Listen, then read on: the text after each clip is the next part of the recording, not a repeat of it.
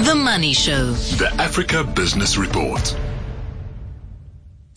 Time now for the Africa Business Report. We're going to be going around the continent with Diana Games, of course, she's the Chief Executive at Africa at Work, the business consultancy. Diana, welcome to The Money Show again.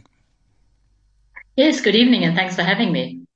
Very interesting story coming through. Game closing its stores in West and East Africa as well. About 14 stores they're shutting down there. We've seen that trend happen here in South Africa, cutting down on the number of stores that it has here, but it's also moving out of Kenya, Uganda, Tanzania and Ghana. Why could it not find a buyer there? Well, it's not clear actually who they approached to buy it. There are quite a few retailers in East Africa that might have been interested, who actually also their competitors. But it's not really clear. I think that the market is not at its peak in these countries generally, with a post-COVID high inflation, particularly this year. So people have less disposable income. And also you have in these markets, which I think is often underestimated, is the size of the middle class. It's relatively small, certainly compared to South Africa, and relatively unstable, particularly at a time of financial hardship. So I think that the retail sector in both regions had different experiences really.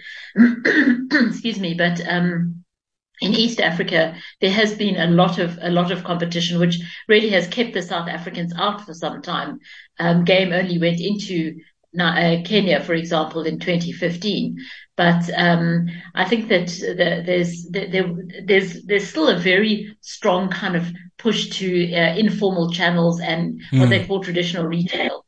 More than 70%, I think, of shoppers are still going to open-air markets, local shops near their communities, kiosks, etc., whereas the South Africans have tended to go into sort of quite upmarket, large shopping malls, which are quite fragmented in terms of the shopping experience of most people, particularly in West Africa.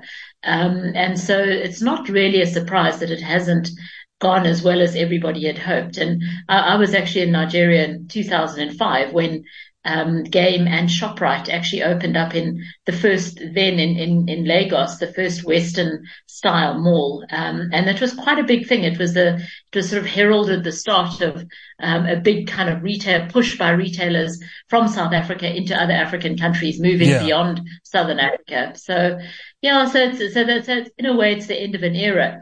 We still have PEP in Nigeria, for example, although it's not in East Africa, but there's a lot of our retailers have pulled back, and that includes Truworths, Mr. Price, etc. So this is just the latest in that whole list of companies, and it is unfortunate in a way, but obviously they've got the reasons that they want to do this, and a lot of it is to do with problems at home, but also the complexity of managing so many stores across very kind of wide regions and very different kind of dynamics, demographic and otherwise, in these various regions. And what a day to close in Lagos, Nigeria. Closing on Christmas Day is Game and stores there in that particular region.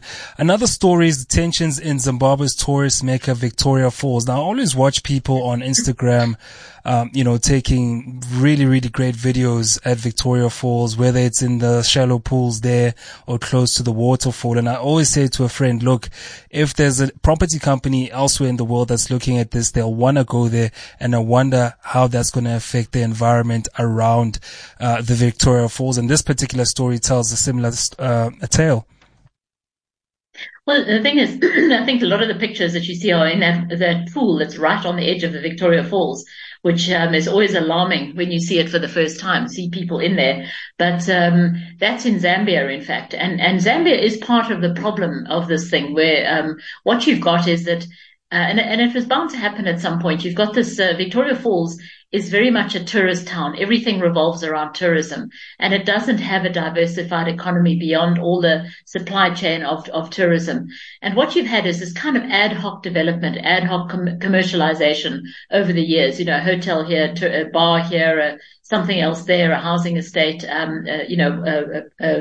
et cetera, restaurants and all of this sort of thing. But it hasn't been done in a planned way. And now I think Victoria Falls is kind of at a crossroads of, does it become a commercial tourist town with lots of, playgrounds, fun fairs for children, all of these things to get tourists to stay for longer and to attract local tourists as well? Or do they stick with what has always worked? And that is this kind of high-end tourism, people looking for this really a beautiful, unusual, natural wonder of the world. And so I think that's, there's no plan going forward. And I think that's the worry, is where will Victoria Falls be in 20, 30 years' time? Are there, are the developers who really want to lay their hands on this river frontage along the Zambezi, are they going to kill the goose that lays the golden egg, basically? Or is that what's needed there? Should Vic Falls become a kind of a playground, a bit of a Las Vegas of tourism?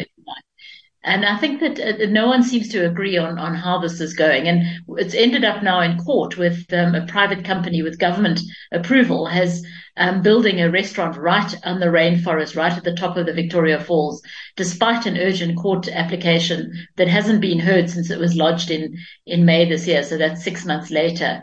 And there are worries that this whole story, if it's not handled properly, may affect the fall's status as a UNESCO World Heritage Site, which has been one of the reasons that people know it, international tourists, and want to visit it. So it's something, it's unusual. I mean, it will affect, it's the kind of thing that a lot of towns have to think about when they are that focused on one sector. So it'll be interesting to see how it plays out and who kind of wins, if you like.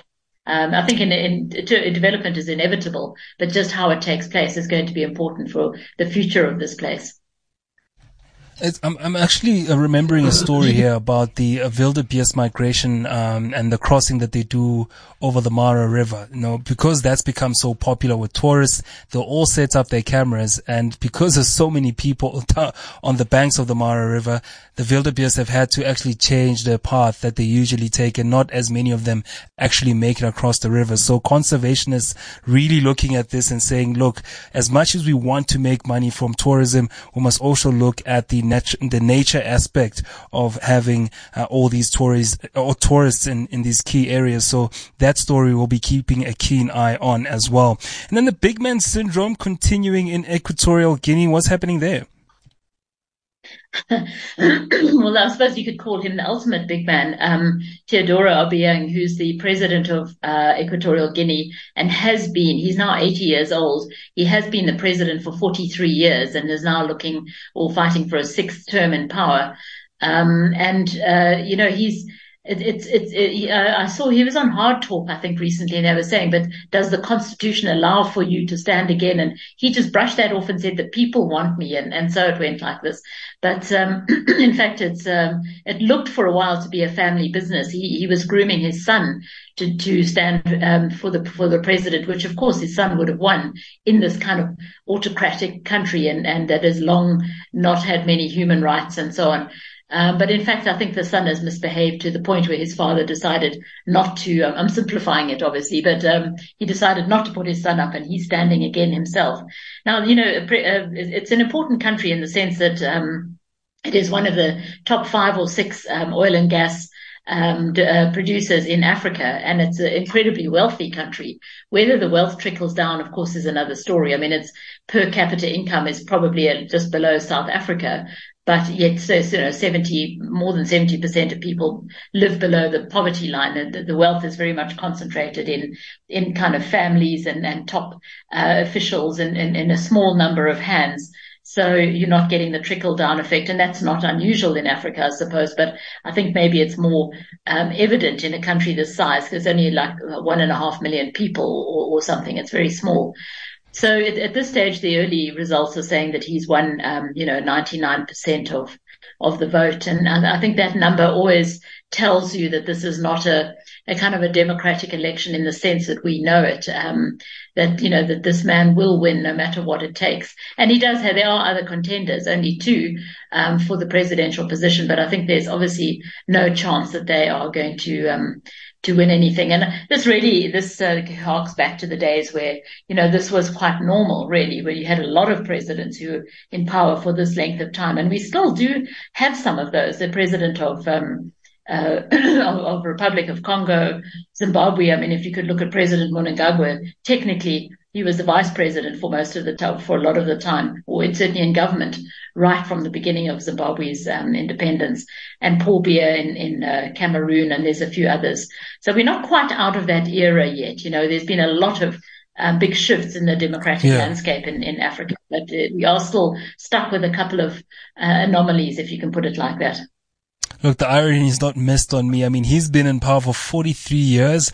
He seized power from his uncle in a coup in 1979. So it's pretty much been a family business up to now. That was Africa Business Focus with Diana Games, the chief executive at Africa at Work.